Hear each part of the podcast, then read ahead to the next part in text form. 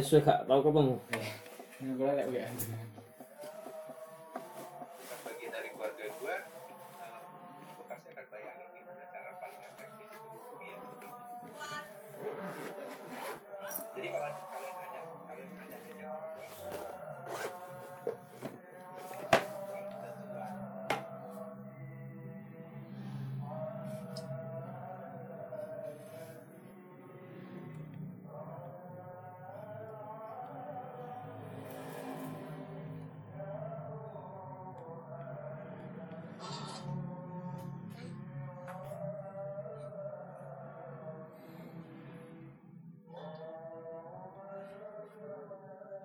Bukan dia mas ya ya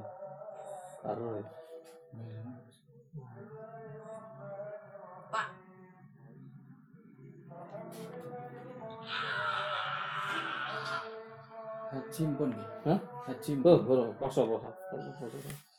Oleh tasik siang berarti nggih. Atau tahu bisian terakhir niku. Ya,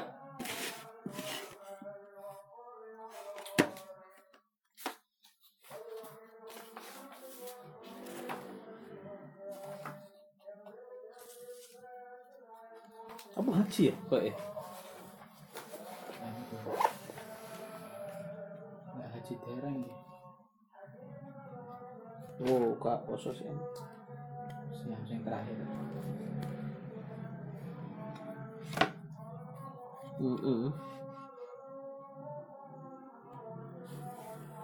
Nonton. Anjir. Tua baru ini nanti. Ilham bukan? Boten. Oh,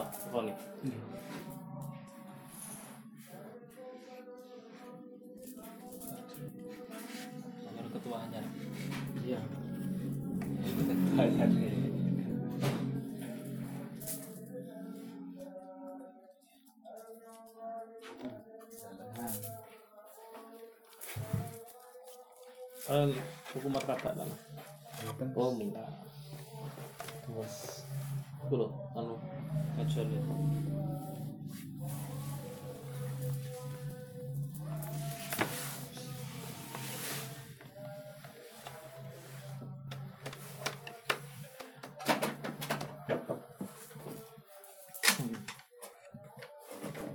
Kumbe ya, loh. kalau mau pesan aja di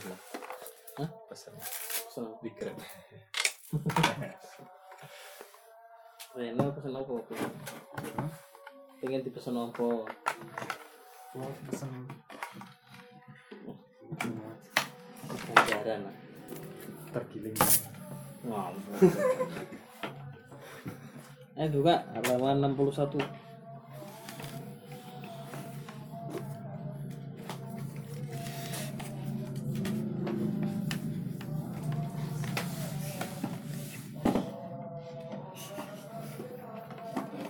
Kak mau jenengi ta Mas?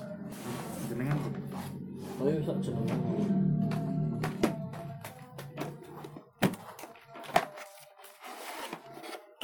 Lah, padahal kita ada tapi tebalnya nggak ada. jangan dibuka Tapi tengahnya beda. Sama-sama DKI-nya loh. Kertas. Tebalnya beda. Kertasnya lebih tipis yang iki ya. Nggih. lebih habis Iki didol anyar ya payu iki yang sik gres. kertasnya tidak mekar Makan apa lho? Terus pantes ya. Mekar rasa. Kira orang sak mulai. Sudah ya, nama 61. Itu. Dua Loh, 62. Oh, di situ 62 ya? Ini terakhir res Apa ya? Itu ya? Enggak tahu bisian. Asrarus Somi wa syurutihil batin.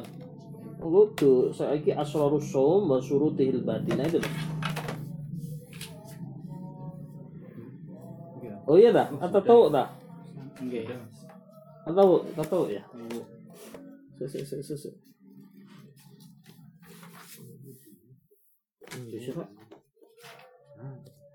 Meh telas terus Siap. tengah-tengah Ya, iya dah atau tuh dah. Iki Oh, isian. masa ini?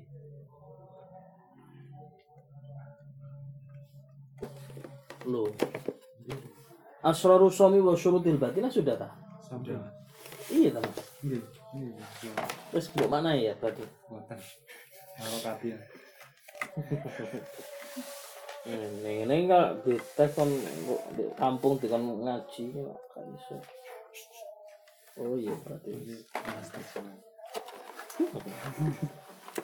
لا خضرة النبي المصطفى محمد صلى الله عليه وسلم وعلى آله وذريته وعباده أجمعين بسم الله على شيخنا وشيخنا بسم الله شيخنا أحمد مسلم الفتح شؤون الله لنا ولا ملك عاتق وعلى المصطفى محمد رسول صراط الله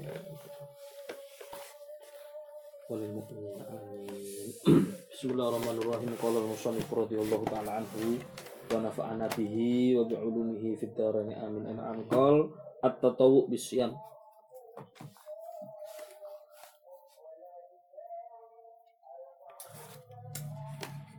kesunan-kesunan puasa tatawu tatawu itu ya sunnah ya. Siam dengan puasa.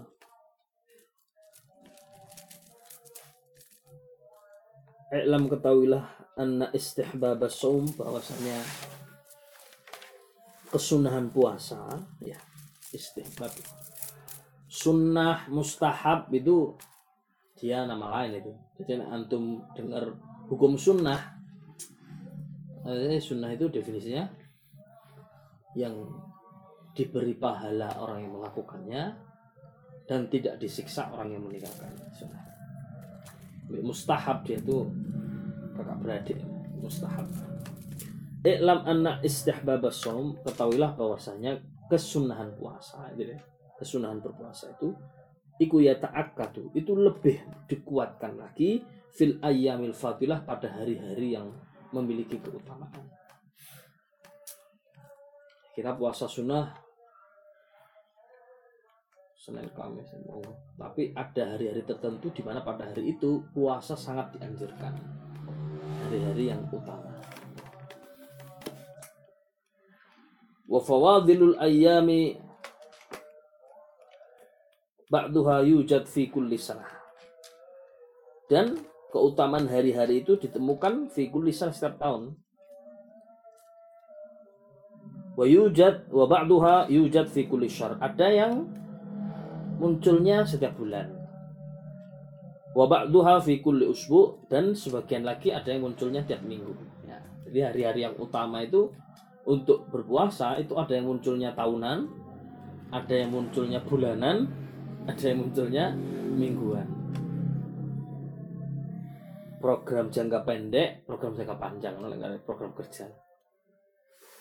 Mingguan, bulanan, tahunan. Nah ini harus jadi agenda kita nih nek perlu kita jadwal tahun ini oh iki kok bulanan ini puasanya ini oh ngerti tadi kene tahunan ini saja yang dilakukan gitu ya kita punya perhatian sana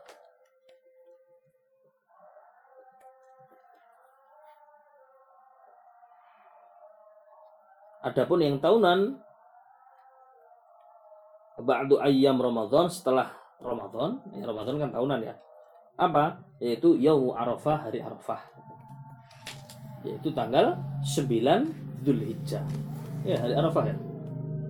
9 Dzulhijjah karena pada waktu itu jemaah haji sedang wukuf di padang Arafah. Kalau tanggal 8 Dzulhijjah disebut hari Tarwiyah. Tarwiyah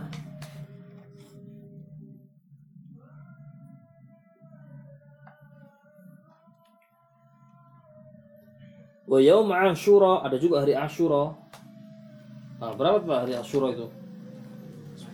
10 bulan Muharram wal asrul awal min Dzulhijjah juga 10 hari pertama pada bulan Dzulhijjah.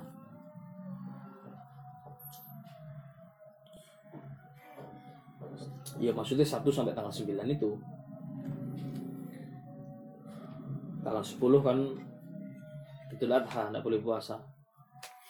Iya kan? Mana antum mendengarkan bilalnya hari Adha itu? Yauma ahallallahu fihi ta'am wa harrama alaikum siyam. Idza su'ida al-khatibu 'ala al-mimbar ansitu athabakumullah gitu. I'lamu anna yaumakum hada yaumus surur wa yaumul maghfur. Yauma ahallallahu bi fihi ta'am gitu ya. Hari ketahuilah bahwa hari ini adalah hari berbahagia kan maksudnya bila lewat ini hari yang penuh ampunan hari di mana Allah ahallallah atau menghalalkan makan.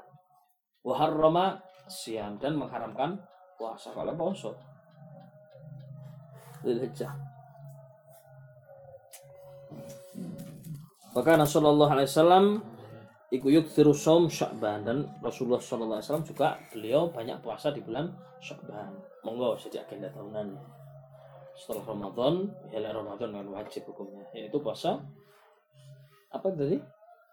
Arafah 9 Dzulhijjah Asyura 10 Muharram 10 hari awal bulan Dzulhijjah dan juga bulan Sya'ban atau bisa juga puasa Syawal ya, 6 hari di bulan Syawal itu nah juga Wa fil khabar dan dalam hadis dikatakan afdalus siyam ba'da syahr Ramadan syahrullahil muharram.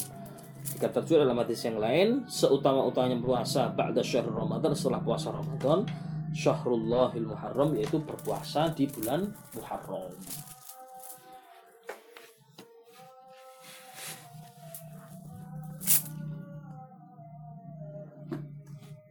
li'annahu karena satu huni bulan Muharram iku ibtida usanah permulaan tahun. Iya kan?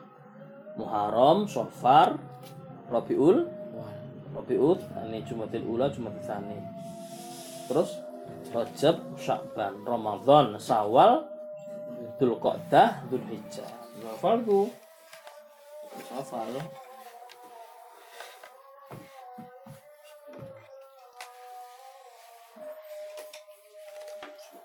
Safar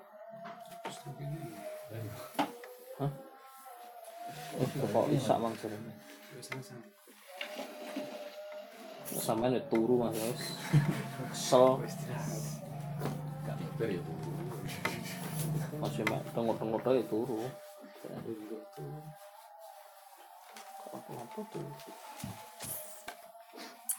Kenapa kok disunahkan puasa bulan Muharram? Li'annahu karena sesungguhnya bulan Muharram itu ibtida'us sanah permulaan tahun ya. Fabina'uha 'alal khair maka membangun kebaikan pada bulan Muharram itu ahabbu lebih disukai wa arja dan lebih diharamkan diharapkan. Lidawama lidawamal bar- lidawama barokat. Lidawama barakatuh supaya apa? Barokahnya itu mudah dawam supaya barokahnya itu mengalir sepanjang tahun itu gitu loh. jadi mengawali tahun hijriah yaitu bulan Muharram dengan puasa itu dianjurkan supaya apa supaya mengalir terus keberkahan itu sepanjang tahun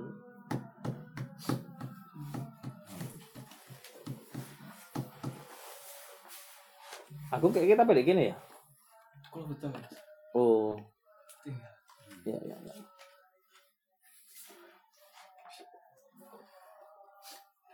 Walihada dan karena itulah yustahabbu ayuftir qabla Ramadan ayaman.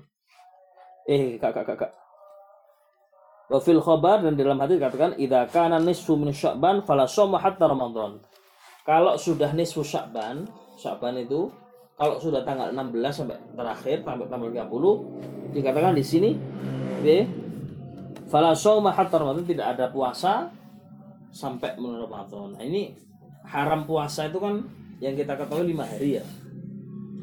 Hari raya Idul Fitri kalau poso, hari raya Idul Adha kalau poso ditambah 11, 12, 13 Dzulhijjah yaitu ayamut tasyrik hari tasyrik ya kan. Iya. kan lima hari ini ada lagi tambahan yaitu separuh terakhir bulan Syakban mulai tanggal 16 sampai tanggal 30 itu tidak boleh puasa dengan catatan tadi yaitu tidak boleh berpuasa dimulai tanggal 16 itu sampai tanggal terakhir. Niat puasa Syakban. Tidak boleh. Tapi kalau sudah puasa mulai tanggal sebelumnya tanggal 10 puasa tanggal 15 sudah puasa tidak apa-apa. Atau puasanya tidak diniati puasa Syakban yaitu puasa Senin Kemis hanya karena di bulan Syakban. Atau puasa nadar hanya karena di bulan Syakban itu tidak masalah. Yang tidak boleh adalah niat mutlak khusus puasa Syakban yang mulainya juga mulai tanggal 16 itu. Dan itu hendaknya ketika sudah menjelang akhir Syakban kita tidak puasa. Karena itu namanya yaumus syak hari ragu-ragu hari mamang. Apakah itu sudah masuk Ramadan tentu karena Syakban mulai Syakban kan Ramadan. Nah dikhawatirkan dikhawatirkan kita nanti koyok ngawali di Ramadan.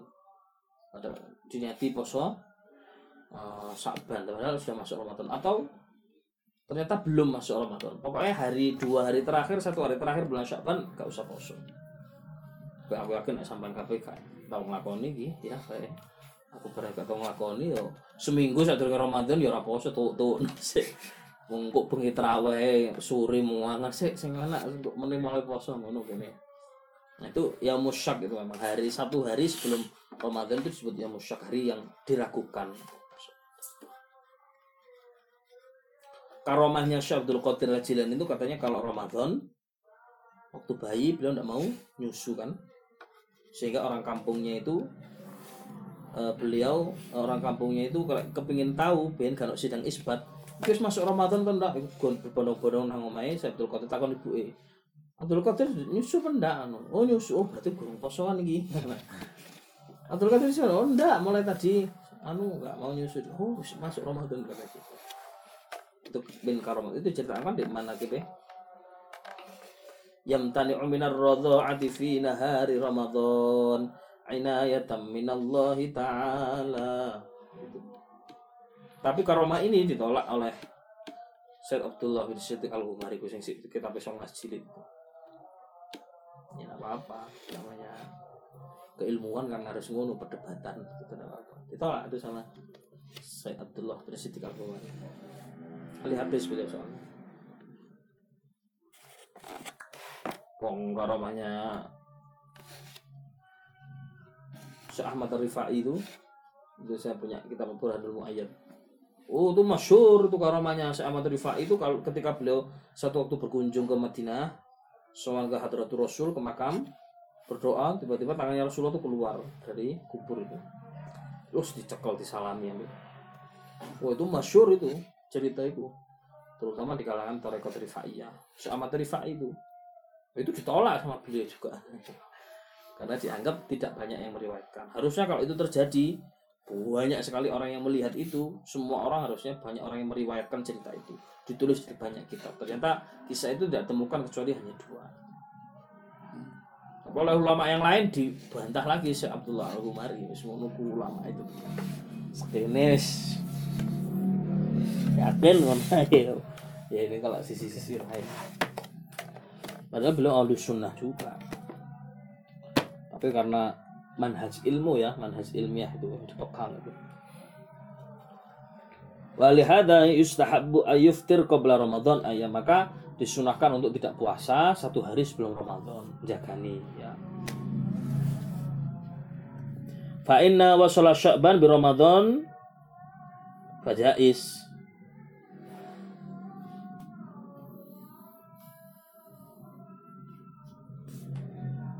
Tapi kalau seandainya digabung, mari Syakban langsung Ramadan juga diperkenankan sebenarnya, tidak apa-apa. Tapi alangkah baiknya kita jeda satu hari sebelum Ramadan. Wala yajuzu ayyaksid istiqbal Ramadan biyaumaini aw thalathah illa ayyuwafiq wirdan lah.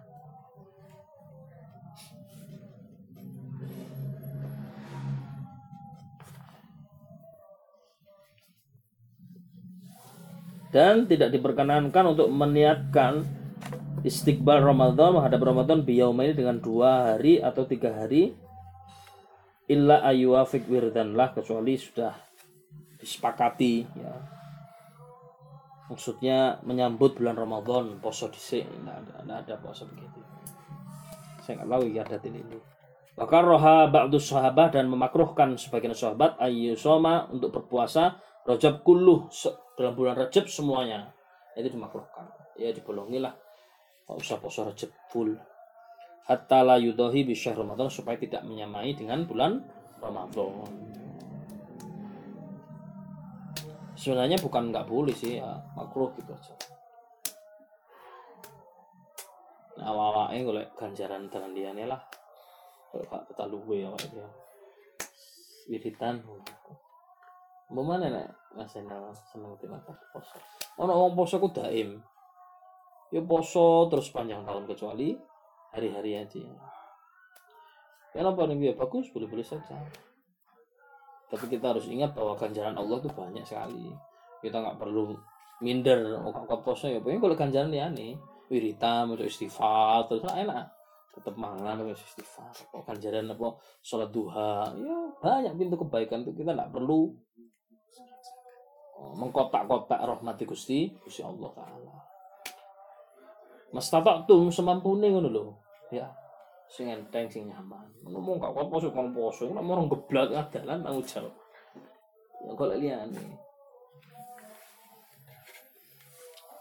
Terus bahaya itu malah balik-balik sanjang aku kan rapati sholat rawatib gitu kan. Ya gak apa-apa nggak ngerti ya memang sunnah. Ya kita harus mendudukkan hukumnya itu sun sunnah gitu. Tapi orangnya alim sih. Alim ya gini alim Gak apal Quran, juga apal Quran. Wah, ayo tapi kalau ganjaran kok endi kan. Lah ilmu ancane wis wah wis kalah. Yo, iritan kata ini. Kan wajar ya beliau. Beliau ngomong kok batas salah satu ya nggo jenengan Qurane pun hafal, ilmune pun ngelontok wis fokus ngaji harus mulang ganjaran tambah gede minterno umat ya. Minterno buka terane swarga. Tene ngaji kali. Hmm. Wa amma ma yatakarrar fi syahr fa awwalu syahr awsatuhu wa akhiruhu. Adapun yang berulang di setiap bulan, fa awwalu syahr ada yang awal bulan, wa awsatuhu atau tengah bulan atau akhir bulan. Wa wasatuhul ayyam al-bid dan pertengahan bulan ada yang dimaksud dengan ayyamul bid ya hari-hari putih wahiyat tsalita asyar wal rabi asyar wal khamis asyar wahiyat tsalitu asyar wal rabi asyar wal khamis asyar yaitu tanggal 13, 14 dan 15 setiap bulan. Itu disebut ayyamul bid hari-hari putih. Bid itu putih artinya. Karena pada waktu itu bulan purnama sedang bersinar terang putih. Ya, maka dinamakan ayyamul bid puasa tiga hari. Nah itu banyak diteliti sih oleh peneliti kesehatan ya. Katanya paling enggak satu bulan kita bisa puasa tiga hari itu bagus sekali dampaknya. Apalagi lah iso mudawamah puasa fi yambil itsnain wal ya alhamdulillah Wa amma fil usbu adapun hari-hari mulia yang berulang setiap minggu fal itsnain wal khamis yaitu hari Senin dan Kamis. Wal Jum'ah dan hari Jumat. Tapi kalau Jumat itu hendaknya kita sambung. Jadi Senin, Kamis, Jumat gitu. Jangan Jumat tok. Nah itu makruh gitu ya. Kalau Jumat sambungan Sabtu atau sambungan Kamis. Mengkhususkan puasa dari Jumat itu tidak eh, apa ya makruh. Kenapa? Karena hari Jumat itu sebenarnya hari raya. Hari raya mingguan kita itu. Kalau hari Senin sampai Kamis mutlak itu puasanya kanjeng Nabi ya. Ya kan? Hari di mana pada hari itu dilaporkan amal amal kita setiap hari Senin dan Kamis kan naik. Dan Rasulullah sangat suka sekali untuk menutup hari dilaporkannya amal mingguan itu dalam keadaan berpuasa. Fayustahabu fiha asyam. Maka disunahkanlah pada hari-hari tersebut untuk berpuasa. Takfirul khairat dan memperbanyak kebaikan.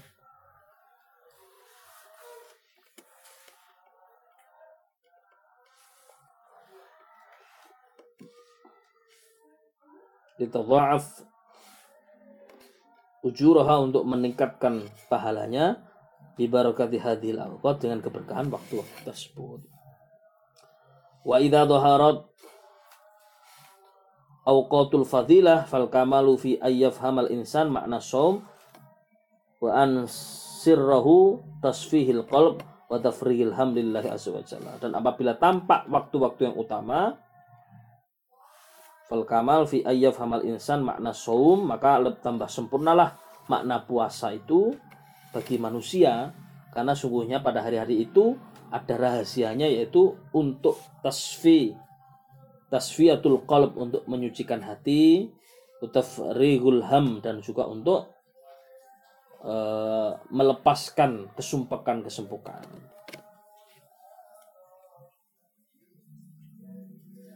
Lillah azza Allah. Jadi puasa pada hari biasa ya kita dapat fadilah tapi pada hari-hari tertentu yang itu keutamaan. Jadi ono sing diulang mingguan yaitu hari Senin Kamis Jumat ada yang bulanan yaitu apa? Tiga hari tadi ya yaitu hari 13 berapa bulan atau tahunan yaitu hari Arafah eh, Ashura atau puasa sunnah Syawal atau 10 hari bulan Dzulhijjah di awal nah itu yang berulang tahunan.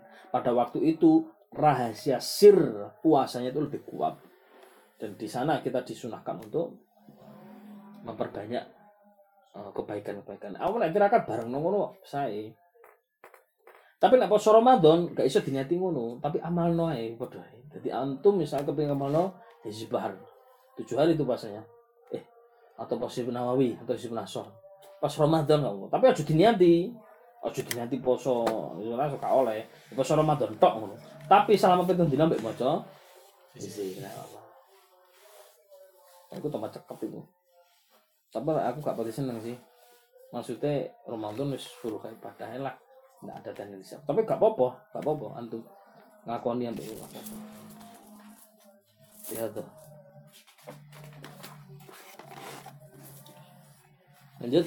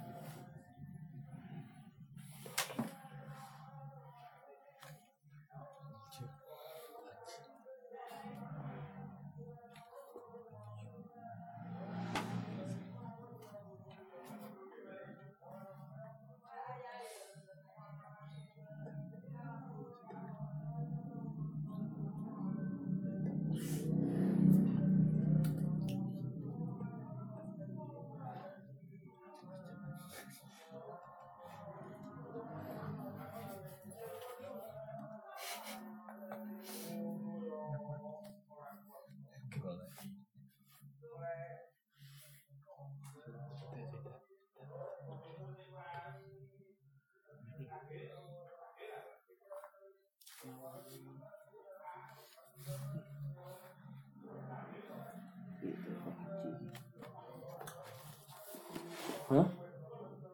Kamu menurut kitab lah kalau kalau itu apa? Nggak podo kitab ya. Ambil Gitu ya Pak. Tariqah ititar di amal haji. Bebatinah wa tadkir asrariha wa ma'aniha. Bismillahirrahmanirrahim Kitab Asraril Haji Bab yang menerangkan tentang rahasia haji Kemudian kita ditakdir haji Amin amin amin amin. Kulo mirangaken YouTube Mbah Maimun Haji Jarene. Oh, mboten mboten mirangaken. Maos rawantara terhadap santri. Rapid apa apa santri santri seniornya itu sanjang. Mbah Mun iku nanti sanjang lek mapak wong haji nek iso pertama kali kita sadurunge ana wong liyane. Dadi wong misalnya tas teko ya Pak tapi langsung ngomong. Iku jarine salah satu yang menyebabkan gampang tindak haji. Dewean tapi sama di sini iku jare sik ono sire. Ya kalau aku seorang haji kan sambang to mesti nek iso sambang sing pertama. Kalau iso man omah pakon ning ngarepe omah beli masjid tuh. Ke mana nek sing haji ku ulama. Ya ditakdir haji kong keperluan. Takdir Gusti Allah nggak usah. itu santrinya Husain Rabiul itu cerita. Waktu Mbah Mun haji tidak haji langsung dipapak pertama kali di gerbang pondok jadi disalami terus Mbah Mun langsung ngendikan awakmu bakal haji gratis. Yuk gratis. Tahun depan haji gratis tenan. Aja ya wali ya sing ngomong ya. Terus Mas Jalan sing ngomong wah sampean kok anu haji gratis iki tahun ngono. Wali murid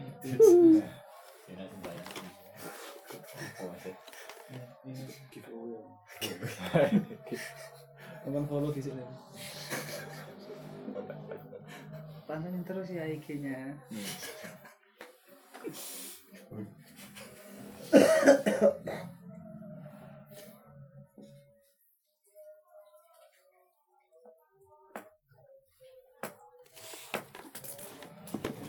Bismillahirrahmanirrahim Kitab Asrarul Haji bab yang menerangkan rahasia ibadah haji.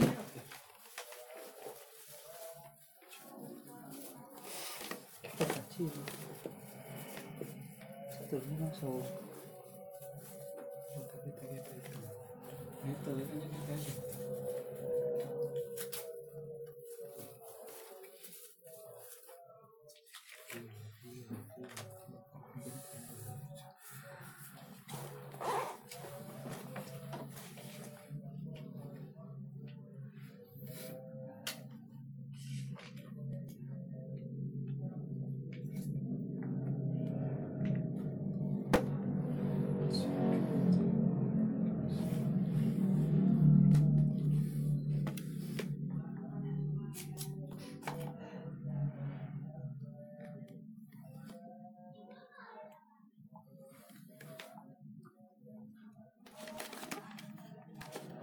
Itu itu itu. Ja'alallahu al-baital atika. Kok atika. Ja'alallahu al-baital atika. Allah telah menjadikan baital atika Ka'bah.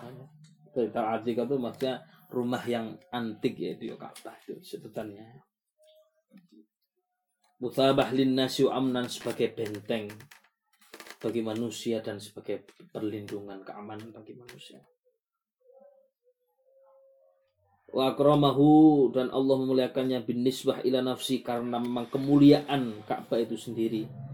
Tasrifan sebagai bentuk pemuliaan wa tahsinan dan penjagaan wa manan dan juga sebagai bentuk anugerah Allah Subhanahu wa taala. Ka'bah itu loh. Sebagai bentuk kemuliaan tahsin ya wa ja'ala ziyaratahu dan Allah menjadikan ziarah ke Mekah eh ke Ka'bah. Wa bihi dan juga tawaf di Ka'bah itu. Hijaban bainal abdi wa bainal adabi. Itu akan menjadi penghalang antara seorang hamba dengan adab Allah. Pemijanan dan juga sebagai benteng penyelamat pembebas. Wal hajju baini arkanil islam dan haji itu termasuk di antara rukun Islam. Wa mabanihi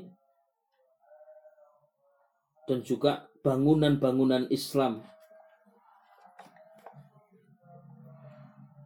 Wa mabanihi ibadatul umri wa tamamul islami wa kamaluddin dan beribadah haji itu sebagai bentuk kesempurnaan agama Islam dan juga kesempurnaan agama.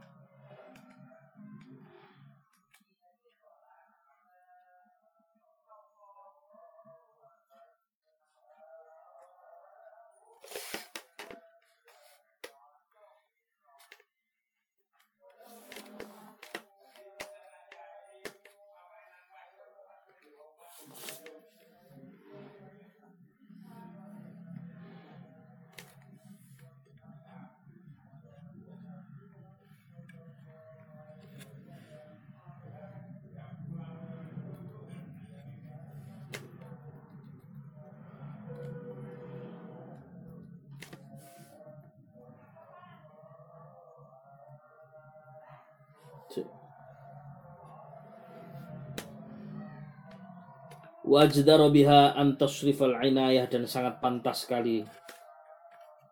An tasrifal inayah untuk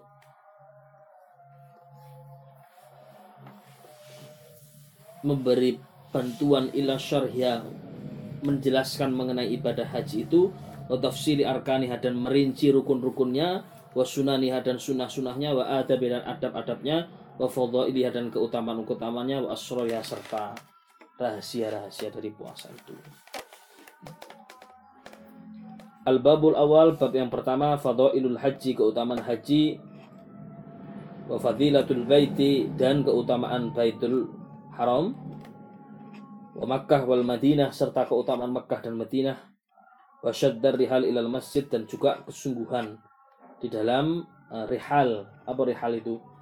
Uh, uh, bepergian ilal masjid kepada ke masjid-masjid yaitu Masjid Haram, Masjid Nabawi dan juga Masjidil Aqsa. Keutamaannya apa? Qala Allah Azza wa Jalla berfirman Allah Azza wa Jalla wa adzin fin nasi bil haji ya'tu karijalan wa ala kulli dhamirin ya'tina min kulli fajjin dan undanglah manusia itu untuk berangkat haji ya'tu karijalan maka mereka akan ada yang datang dengan berjalan kaki. Wa ala kulli dhamirin ya'tina min kulli fajjin ada juga yang menunggangi tunggangan. Mereka akan datang berbondong-bondong ya. Qala Qatadah lama amarallahu azza wa jalla Ibrahim tatkala Allah memerintahkan Nabi Ibrahim alaihissalam ayu adzin finnas untuk yuadzin itu mengundang-undang. Jeluk-jeluk mangkali keliru ora ana wong kok belum haji belum mendapat panggilan tuh kak krungu tadi jeluk Nabi Ibrahim itu. Nabi Ibrahim udah mengundang wa adzin finnas undanglah manusia untuk pergi haji Yaktu karijal maka mereka akan datang berbondong-bondong. Iku biyen sing undang-undang kan WA ne Nabi Ibrahim iku undang-undang pisan.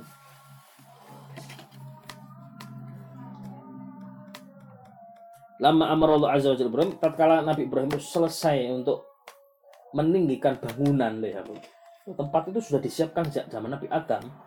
Ka'bah itu duduk mulai zaman Ibrahim. Berarti tempat Ka'bah itu sudah disiapkan mulai zaman Nabi Adam. Cuma Nabi Ibrahim yang meninggikan membangun Karena tempatnya wis ditentukan iku aja. Tatkala Allah memerintahkan Ibrahim ayu adzin untuk undang-undang finnasi kepada manusia bil haji untuk mereka melaksanakan haji nada. Nabi Ibrahim mengatakan begini ya ayuhan nas hai para manungso Inna Allah azza wa jalla sunya Allah azza wa jalla bana baitan telah membangun sebuah rumah yaitu Ka'bah itu tadi. Fajuhu maka pergilah haji kalian kepadanya. Maka pergi hajilah kalian ke tempat itu. Jadi omongannya Nabi Ibrahim tatkala itu begitu. Makanya keliru lah anak wong kenapa kak haji kurung oleh panggil? Wis dipanggil oleh Nabi Ibrahim. Nanti panggilannya apa maksudnya kita Islam itu berarti kita sudah menerima panggilan itu. Jadi panggilannya apa maksudnya? Wa qala sallallahu alaihi wasallam dawuh Nabi sallallahu alaihi wasallam man hajjal baita falam yarfut walam yafsuk kharaja min dunubi kayami waladathu ummuhu. Man hajjal baita barang siapa yang pergi haji ke Baitullah falam yarfut tidak kata kotor walam yafsuk dan tidak berbuat fasik. Kharaja min dunubihi maka dia akan mendapat pahala. Kharaja min dunubi keluar dia dari dosa-dosanya kayami waladathu ummuhu seolah-olah dia seperti baru dilahirkan dari ibunya. Siapa yang pergi haji lam yarfut gak oleh ngomong kotor, gak oleh caci maki. Orang kalau mau ihram pakai baju ihram nggak boleh caci maki. Wa yafsuk dan tidak berbuat yang fasik berbuat dosa di sana. Pokok bisa menjaga itu dijanji dijamin selesai haji itu dia keluar min dunubi dari dosa-dosanya koyok ini hari di mana dia dilahirkan? Oleh ibunya. Wa yarwi dan diriwayatkan wa innal ka'bata. Sungguhnya Ka'bah tusyarukal arusil. Apa itu? Masfuqah. Masfufah. masfufah ya? Oh iya masfufah oh iya masfufah itu dikunjungi ya seperti pengantin. Gitu kan wa kullu man hajjaha muta'alliq bi astariha yas'auna haulaha hatta tadkhul jannah mereka semua yang haji itu punya keterikatan seperti punya keterikatan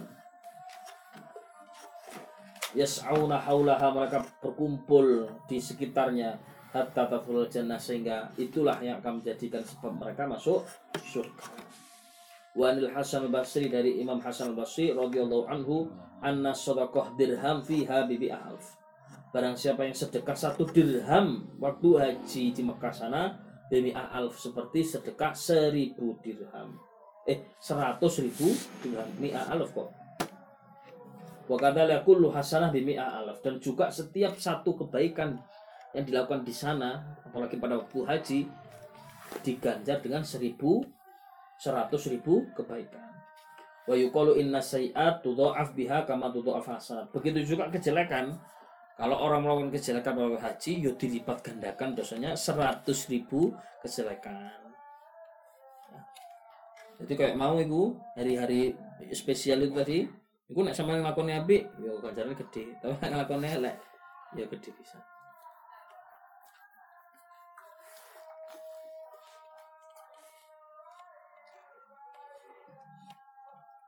Walamma ada Rasulullah SAW ila Makkah dan tatkala Rasulullah SAW kembali ke Makkah istaqbalal Ka'bah menghadap Ka'bah wa qala maka Rasul bersabda innaka la khairu ardillah azza wa jalla. Sesungguhnya kamu itu sebaik-baik bumi di sisi Allah taala. Wa ahabbu biladillahi taala ilayya.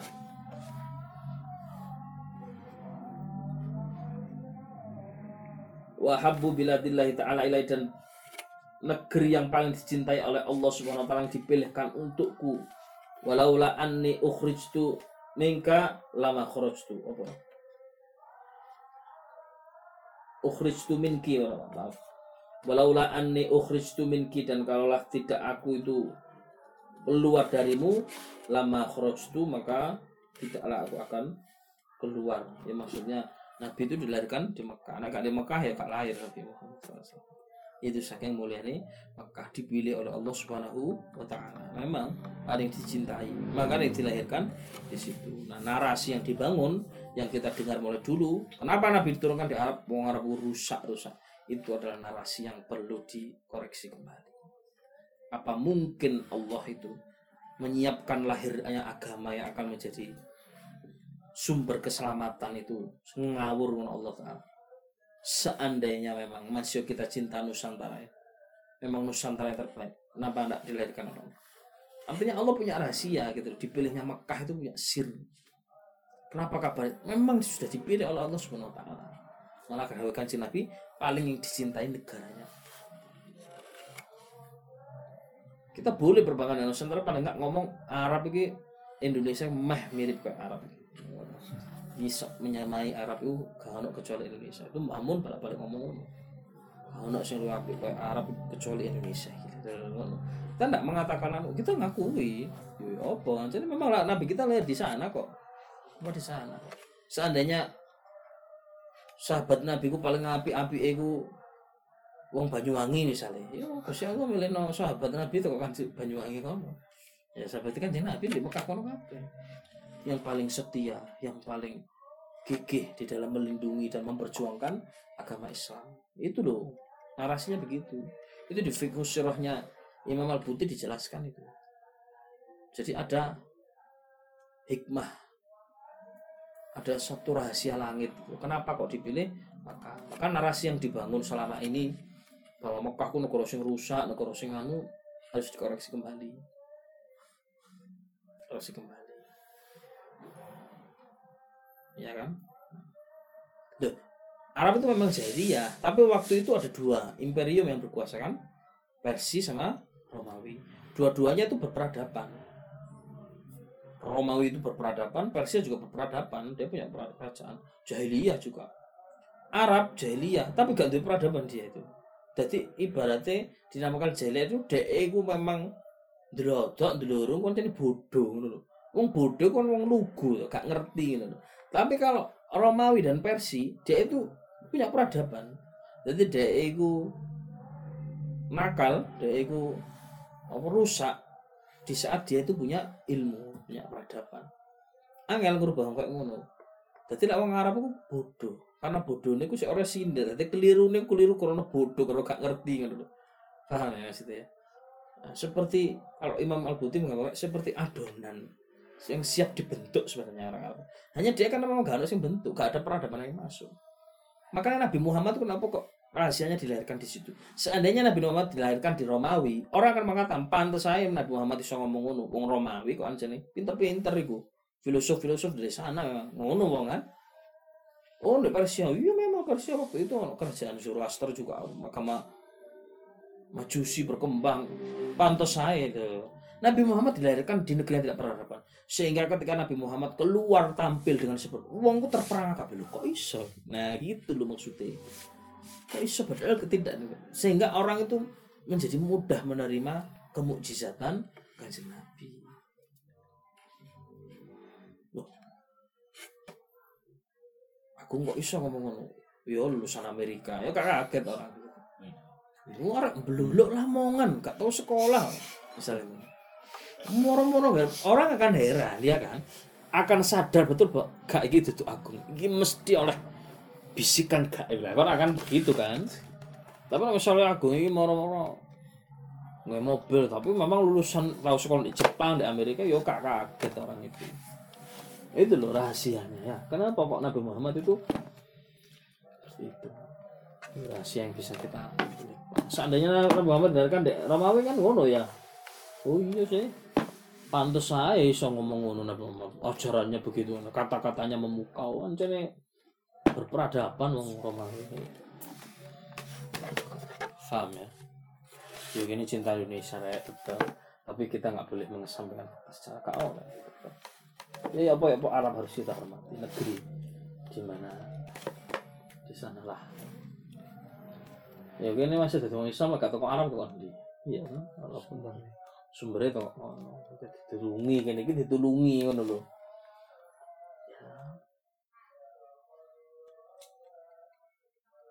Seandainya oh gak usah harapan kadrun kadrun balik. Oh yo seandainya wali-wali ku dikonokno ben gak gelem mlebu Indonesia tidak dikonokno lah kesasar kabeh awake.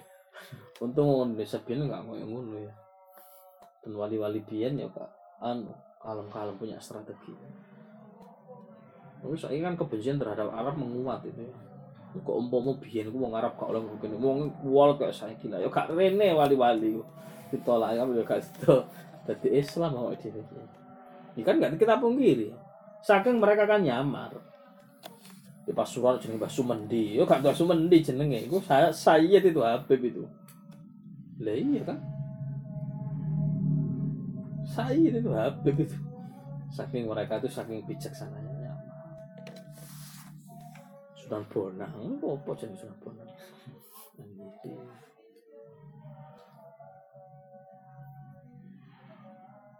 Hidayatullah. Malah Gunung Jati. Ya Arab-Arab bu. Sedangkan mereka nyamar. Sejak mudah diterima dakwahnya itu. Makanya Pak Agus Sunyoto saya rada curiga ambil ilustrasi Wali Songo itu.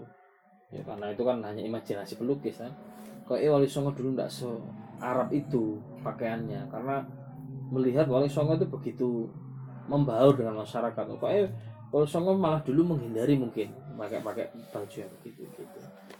Cuma kan karena dilukis ya ketok haibah kewaliannya ya ditampilkan pakai jubah dan.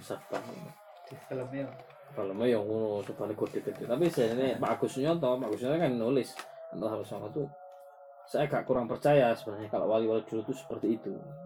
Kok kayaknya beliau-beliau itu malah justru membaur dengan masyarakat pakaiannya adatnya.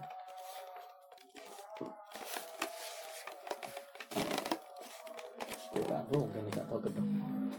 Nah, itu kan imajinasi juga kan. Sopo sopo kata sopo tuh wali songo itu.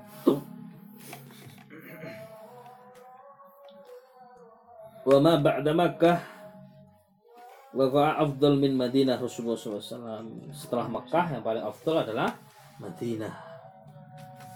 Madinatul Rasul Sallallahu Alaihi Wasallam kotanya Rasulullah SAW. Dulu namanya Madinah Yathrib ya, terus oleh kanjeng Nabi dirubah menjadi Madinah. Makkah Al Mukarramah Madinah Munawwarah Madinah. Wal fiha aidan mudha'afah dan juga begitu di Madinah orang yang berbuat kebajikan di Madinah apalagi kalau dia sedang melaksanakan ibadah haji wal umrah itu ditingkatkan pahalanya. Nah ini dengarkan ini.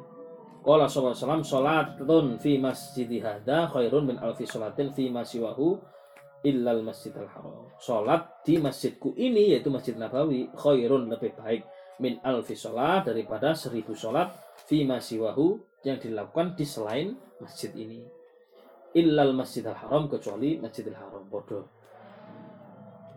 Bahkan lebih didik deh. nah ini nanti sering dijadikan orang wahabi dalilnya. Tak wacone mau kira ono dalilnya orang wahabi. Wa ba'du madinah al-ard al-muqaddasah. Dan Madinah itu adalah bumi yang suci. Fa inna sholata fiha bi khamsimi'ah sholat fi ma siwa. Sholat di dalam kota Madinah atau di Masjid Nabawi itu itu setara dengan bi khamsimi'ah 500 sholat. Khamsimi'ah kan 500 ya? Khamsimi'ah ya? 500 kan ya? 500 sholat di selain masjid illal masjidil haram kecuali masjidil haram. Jadi sampai sholat isya 4 rakaat itu koyok 500 ping 500 sholat isya di masjid. Sabilillah masjid jame wa ma ba'da hadal baqa ats-tsalat fal mawadi' fiha mustawiyah illa apa itu? Tahur fa innal maqam biha lil murabitah fiha fi fadlul azim. Apa itu? Wa ma ba'da hadil baqa dan tidak ada setelahnya yang ketiga maka tempat-tempat yang setelahnya itu sama saja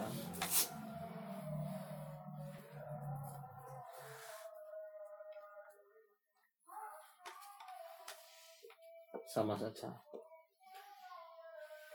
atau Masjidil Aqsa itu juga punya keutamaan Walidzalika qala sallallahu alaihi wasallam nah ini la tusaddur rihal illa ila thalathati masajid. Coba dengarkan kita lagi. Janganlah kamu bersusah payah untuk melakukan bepergian illa ila thalathati masajid kecuali ketiga masjid. Masjidil Haram, pertama Masjidil Haram, Masjid Hada atau masjidku ini yaitu Masjid Nabawi Madinah, wal Masjidil Aqsa, yang ketiga adalah Masjid Al-Aqsa Palestina. Nah, oleh orang Wahabi itu dadakno ini. janganlah kamu bersusah payah kan ini saya artinya janganlah kamu bersusah payah melakukan bepergian kecuali ketiga masjid yaitu masjid Haram, Masjid Nabawi, Masjid Al-Aqsa. Hadisnya kan begitu. Oleh Wahabi dikanek Gak oleh siarah-siarah nang Wali Songo. Bepergian nang Wali Songo, nggawa bontot nang Wali Songo, bersusah payah ziarah wali-wali Songo. Apa dalile ngono? Rasulullah melarang bepergian bersusah payah kecuali ke tiga masjid tadi. Sehingga bepergian yang lain tidak boleh seharusnya tidak disunahkan. Hanya ketiga masjid ini boleh. Ora apa wong NU bersusah payah nyewa bis ini bersusah payah itu sat saduri hal bersusah payah dalam bepergian tapi untuk mengunjungi para wali-wali. Maka dalil sing dalil dalil iki Kalau iku dalil iku bersusah payah melakukan bepergian nang Cirebon, nang Sunan Gunung Jati, nang Jawa Tengah, nang Sunan Muria, ndak ono. Karena yang dianjurkan untuk bersusah bepergian hanya ke tiga masjid. Wong NU, wong Ahlussunnah jawab cukup dari sisi nahu. Logikanya begini, sisi gramatika bahasanya. Artinya kan, latu hal janganlah kamu bersusah bepergian kecuali ketika masjid. Kecuali itu istisna kata kecuali itu ya. Istisna namanya, istisna nama di bahasa Arab ilah kecuali itu loh. Itu kalimat kalimat pengecualian. Lek ono kata-kata ngono, berarti setelahnya itu kan itu kan setelah kata kecuali itu kan masjid ya. Janganlah kamu bersusah payah bepergian kecuali ketiga masjid. Nah, setelah kata ilah kan objeknya adalah masjid. Dalam gramatika bahasa Arab berarti sebelum kata ilah itu yang dimaksud itu juga masjid. Tidak bisa tidak. Jadi lah diartikan orang lengkap ini. Janganlah kamu bersusah payah bepergian ke masjid-masjid kecuali ketiga masjid ini yaitu Masjidil Haram. Karena itu tidak disebutkan Rasulullah. Janganlah kamu susah pergian kecuali ketika masjid langsung gitu. Tapi dalam gramatika bahasa Arab sudah dipahami. Berarti kalau setelah ilah yang dimaksud itu masjid, sebelum ilah itu ya masjid juga. Berarti cara berpikirnya jangan kamu bersusah payah berpergian ketika masjid kecuali eh ke masjid-masjid kecuali ketika masjid. Wabi keliru. Janganlah kamu bersusah payah berpergian ke kuburan kecuali ketika masjid. Oh, bisa masjid ya. Janganlah kamu berusaha payah pergi ke wali-wali songo kecuali ketika masjid. Banyak kan?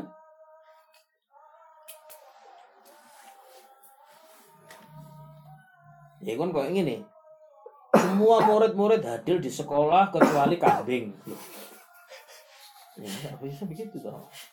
Semua murid-murid hadir di sekolah kecuali Anton. Oh iya paham. Ya kan objeknya kan harus sama. Sebelum kecuali dan setelah kecuali itu yang dimaksud kan harus sama, iya kan? Semua kambing-kambingnya Pak Budi sudah berada di kandang kecuali Budi eh kecuali Pak Budi sendiri. Kan ngenyek gitu nih. Kan keliru, kan enggak enggak anu berpikirnya itu gitu loh.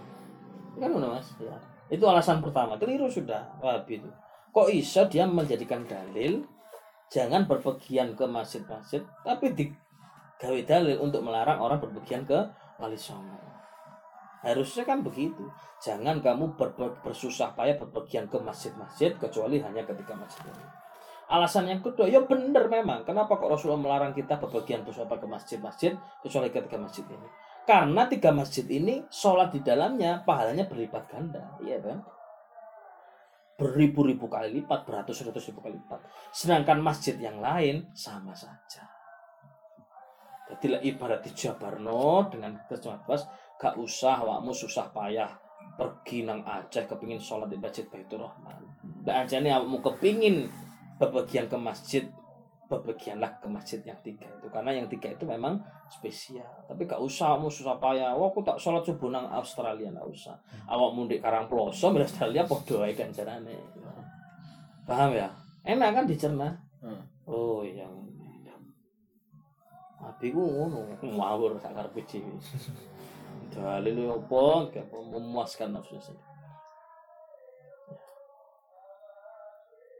Dek dhewe nek misalnya bepergian di dalil ngono, oh ini kan bukan ibadah ngono guys. Kasihan mereka itu kasihan. Gak usah dibahas kasihan. Mereka itu terhi- terhijab iku wis kasihan mereka. Wis gak iso seneng wali ku sejane siksaan itu bagi mereka itu. Sejarah. Iya kan? Dan cuma se se se sama nek ditokno dalil iki no. Kayak kok pinter bahasa Arab kan. Biar ruwe iku. Ya enggak apa-apa ngono. Jadi secara gramatik begitu. Sebelum kecuali dan setelah kecuali objeknya harus sama dong. Yang dimaksud harus sama. Itu namanya logika berpikir begitu. Li'annal masajid ba'dal masajid thalathah mutamathilah mutamathalah karena masjid-masjid setelah masjid yang tiga itu sama saja. Yo masjid Jamek Malang, masjid Jember, apa mas masjid di sampai sini? Masjid Jamek Jember. Yang dulu loh masjid Jamek ke Jumatan nggak ruas ini. Masjid Jamek Jember. Uh, Masjid Jamek Agung. Yang bisa apa ya? Terus ada gak masjid desa di Damang loh, dengan nyari mang loh. Podo ae, sampean Jumatan di kantor sisi kantor mang di sama kantor lu podo ae ganjar. Eh, anjane kepingin bersusah payah pergi ke masjid yo nang masjid telu pantes tapi lek kur mek nang Malaysia pindel mas. Atau nang India karena bangun podo ae kan jalan mending di masjid jamek malam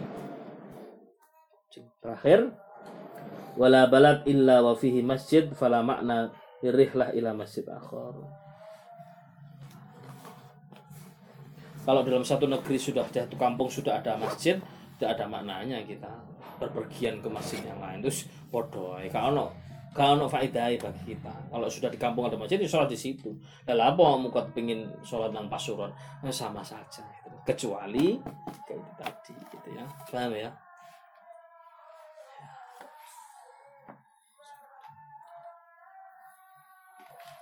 Mbah iku masjid di kampung cilik, mbah iku masjid di kutha gede padha ae. Pokok duduk telung masjid iki padha padha. Kedudukannya di sisi Allah Subhanahu wa taala. Kecuali di kono mungkin dimani wali ini ya. Wallahu a'lam. Al-Fatihah.